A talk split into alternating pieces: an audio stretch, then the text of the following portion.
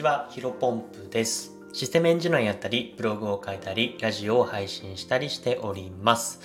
えー、このチャンネルでは、新しい時代を個人の力でコツコツ歩んでいこうコンセプトに、僕自身の価値観や考え方をお届けしていきます。えー、本日なんですけども、Web3 を毛嫌いしている人へ、みんなで参加すれば必ず勝てる領域です。えー、こういったテーマでお話をしていきたいと思います。えー、早速本題に入っていくんですけども、まあタイトルにもある通りですね、まあ Web3、まあ Web3.0 とも言いますけども、まあ今ね、いわゆるまあ仮想通貨だったりとか NFT、まあブロックチェーン、まあいろんなね単語を聞くと思います。うんと、まあこういったね、えー、新しい分野、新しい領域っていうのをまあ、えー、表、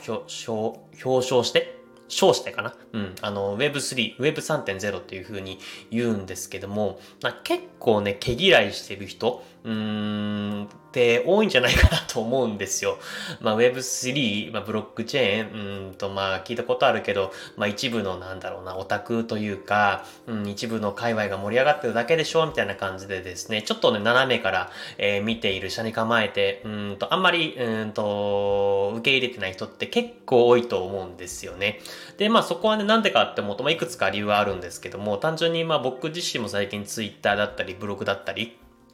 こんなスタンド FM もそうなんですけど、まあ、Web3 の領域についていろいろ話をしているんですが、あのー、ね、い、あの、まあ、僕のね、影響力が少ないだけかもしれないんですけども、まあ、以前と比べてかなり、なんだろうな、あの、反応の、うんと、率というか、うんと、なかなかね、関心が皆さんないのかなと思っています。もちろん、あの、同じようにね、Web3 とかそういう方、仮想通貨とか、え取り組んでる方に関してはですね、非常に、うんと、反応というか、あのね、レレスというか、あの、リップとか、えー、いいねとかっていうのもあるんですけども、やっぱり今、今まで僕自身はブログだったりとか、あとはシステムエンジニア、あの、ウェブエンジニア系の発信をしていてですね、やっぱりそっちの方がね、反応が良かったのかなと思っています。まあ、やっぱりね、えっ、ー、と、NFT を買ってる人が今日本で1万人ぐらい、えー、というふうに言われておりますので、まあ、かなりね、市場規模がちっちゃいので、まあ、その一方でブログだったりとか、えー、ウェブエンビチニアっていうのは、ある程度もね、業界というかそういったものも習熟してきていて、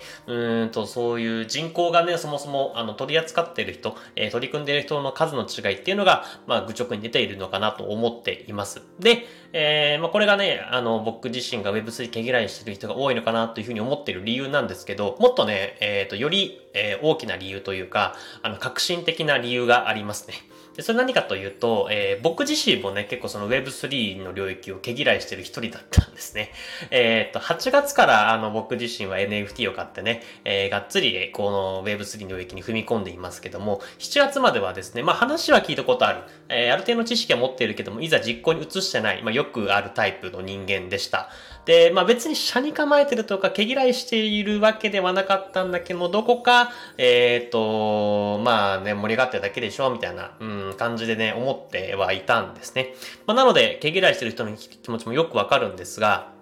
え今日の話はですね、まあそういった毛嫌いしてる人へのメッセージというところでですね、まあ Web3 の領域っていうのは、えー、みんなで勝てるような仕組みが整っているよというところをちょっと改めてお伝えしていきたいなというふうに思っています。で、えー、先ほども言いましたけど、僕は8月から NFT だったりとか、えっ、ー、と仮想通貨のブログだったりとか、あとは最近だと Move to Earn、えー、Sleep to Earn というところでですね、えー、いろんなね、新しい分野を触っています。で、えー、思ったことはですね、単純に Web3 って面白いなというふうに思っています。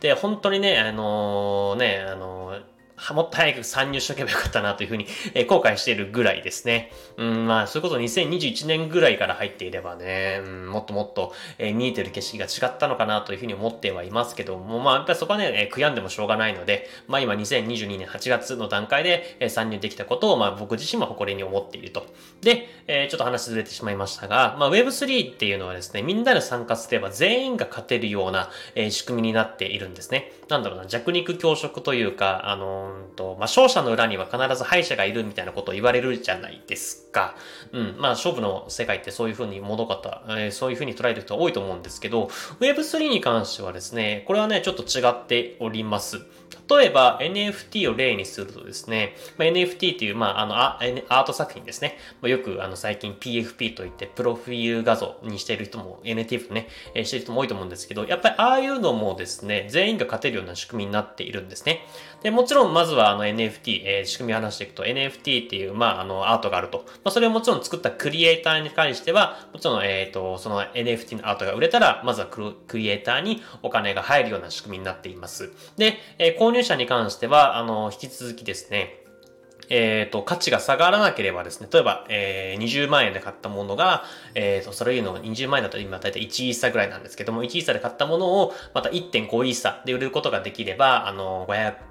0.5イーサなので約10万円ぐらいは、えー、得をすると。で、えー、その転売をするとですね、あの、今まで Web2、あの、今は現時点ですね、まあ、Google とか Amazon とか、えー、そういった大手企業が、えっ、ー、と、牛耳ってる今の世界では、あの、なかなかね、えっ、と、クリエイターが一回売ったらそれで終わりっていう仕組みが多かったんですね。例えば、あの、本を売るじゃないですか。あるクリエイターさんが本を売って、たら、えー、その後新品の時に、えー、本屋さんで売れたらですね、それはもちろんあの収入として、えー、そのクリエイター、まあ、作家さんに、え収益が入りますけども、仮に、えその購入者、え買った人がですね、メルカリだったとかブックオフ、えそういったところにですね、中古として、え出してしまうと、まあ、もちろん値段はやっぱ新品以上に上がることはほぼないですし、えっ、と、仮に転売をしたとしても、えクリエイター側には1円も入らないような仕組みになりますよね。うん。なそういった仕組みになっているんですけど、NFT、え Web3 に関しては、え転売、えした場合についてはロイヤル収入というところでですね、まあこれはね、クリエイターさんが好きに設定できるんですけど、だいたい10%とか5%、えー、ふうに設定してるクリエイターさんが多いですね。なので、まあこの場では約10%とすると、例えばさっき言った NFT が、えっ、ー、と、0. あ、1.5イーサなので30万円ぐらい売れたとすると、えー、ロイヤリティ収入、まあそういったものを10%に設定しているのであれば、転売されるごとにクリエイターさんにも3万円が入るという、えっ、ー、と、仕組みになっています。まあここでです、クリエイターさんも、えー購入者さんも、まあウィンウィンで関係が築けると。で、えっ、ー、と、あといいところはですね、みんなで参加する、えー、で、みんなで盛り上げることができれば、その NFT アート自体の価値も上がっていくので、クリエイターさんだけじゃなくて、えー、購入者さんがですね、例えば Twitter とか、まあ Twitter だけじゃなくて SNS 上でですね、えー、このアート作品面白いよ、かっこいいよ、かわいいよっていう感じでですね、どんどん盛り上げていく、いくいくほど、まあ世の中の方で周知が広まっていって、あ、じゃあ私も買おうかな、私もちょっと手に入れてみようかなというふうに、まあその NFT アート自体、NFT コレクション自体の価値が上がっていくと。なので、クリエイターさんと購入者さん、まあ、どちらもですね、盛り上げることになって、えー、盛り上げることをすればですね、まあ、新、新規参入が増えて、えー、NFT コレクション全体の価値が上がって、まあ、そうすると、えー、購入者さんも、えっ、ー、と、高く転売できる可能性もあるし、えっ、ー、と、NFT クリエイターさんはさっき言ったロイヤル収入で収益を得ることもできるし、えっ、ー、と、ね、新しく参入してきた人は素晴らしい NFT をもらえると。で、またその繰り返しでですね、まあ、非常にものすごく明るい未来、え、全員が勝てるような仕組みになっているのかなと思っています。まあ、やっぱりさっきも言いましたけど、Web2 の世界、まあ、現代においては、まあ、売って終わり、えー、なので新品で売って、その時だけ収益が入ってくるクリエイターさんか、もうね、転売されて、えっ、ー、と、さっき言ったクリエイターさんが、うん、か？っていうのはちょっとおかしいか。あの、売って終わって、売って終わりだったりとか、えー、クリエイターさんも転売されて終わり、えー、そういったことがなってですね、まあなかなかウィンウィンにはならない、ウィンウィンウィンにはならないのかなと思っています。まあここがやっぱり Web3 のいいところで、えっ、ー、と、みんなで参入して、みんなで盛り上げることができれば全員が勝者になれるというふうに思っています。まあちょっとね、ここまで話を聞くとなんだろうな、ポジショントークというか、まあお前はね Web3 の領域入ってるから、えー、そう思ってるかもしれませんけど、思ってるかもしれないというふうに思われるかもしれないんですけども、ただやっぱりまあ参加が遅くなれば遅くなるほど Web3 の領域に、えー、と入れば入るほどですね、まあ、かつ取り分っていうのがなんかどんどんどんどん少なくなっていくのかなと思っています。やっぱりここはですね、えっ、ー、と、どうせ、えっ、ー、と、まあ、遅く、遅くてもですね、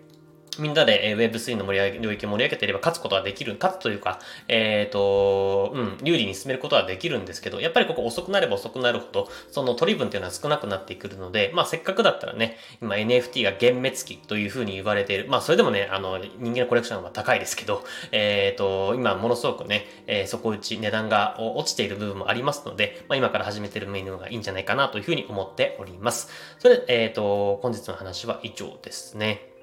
それちょっと雑談でですね、本当ちょっとパッと終わるんですけど、先日ガストで作業をしたんですね。僕いつも結構家で黙々というか作業しているんですけど、ちょっと気分転換でですね、ガストで作業したんですけど、やっぱりドリンクバーが飲めて最高だったなというふうに思っています。ちょっと引き続きですね、これ、えーと、たまにはガストとか、えファミレスに行ってみたいなというふうに思っております。それではですね、本日も新しい時代を個人の力でコツコツ歩んでいきましょう。えー、お疲れ様です。失礼いたします。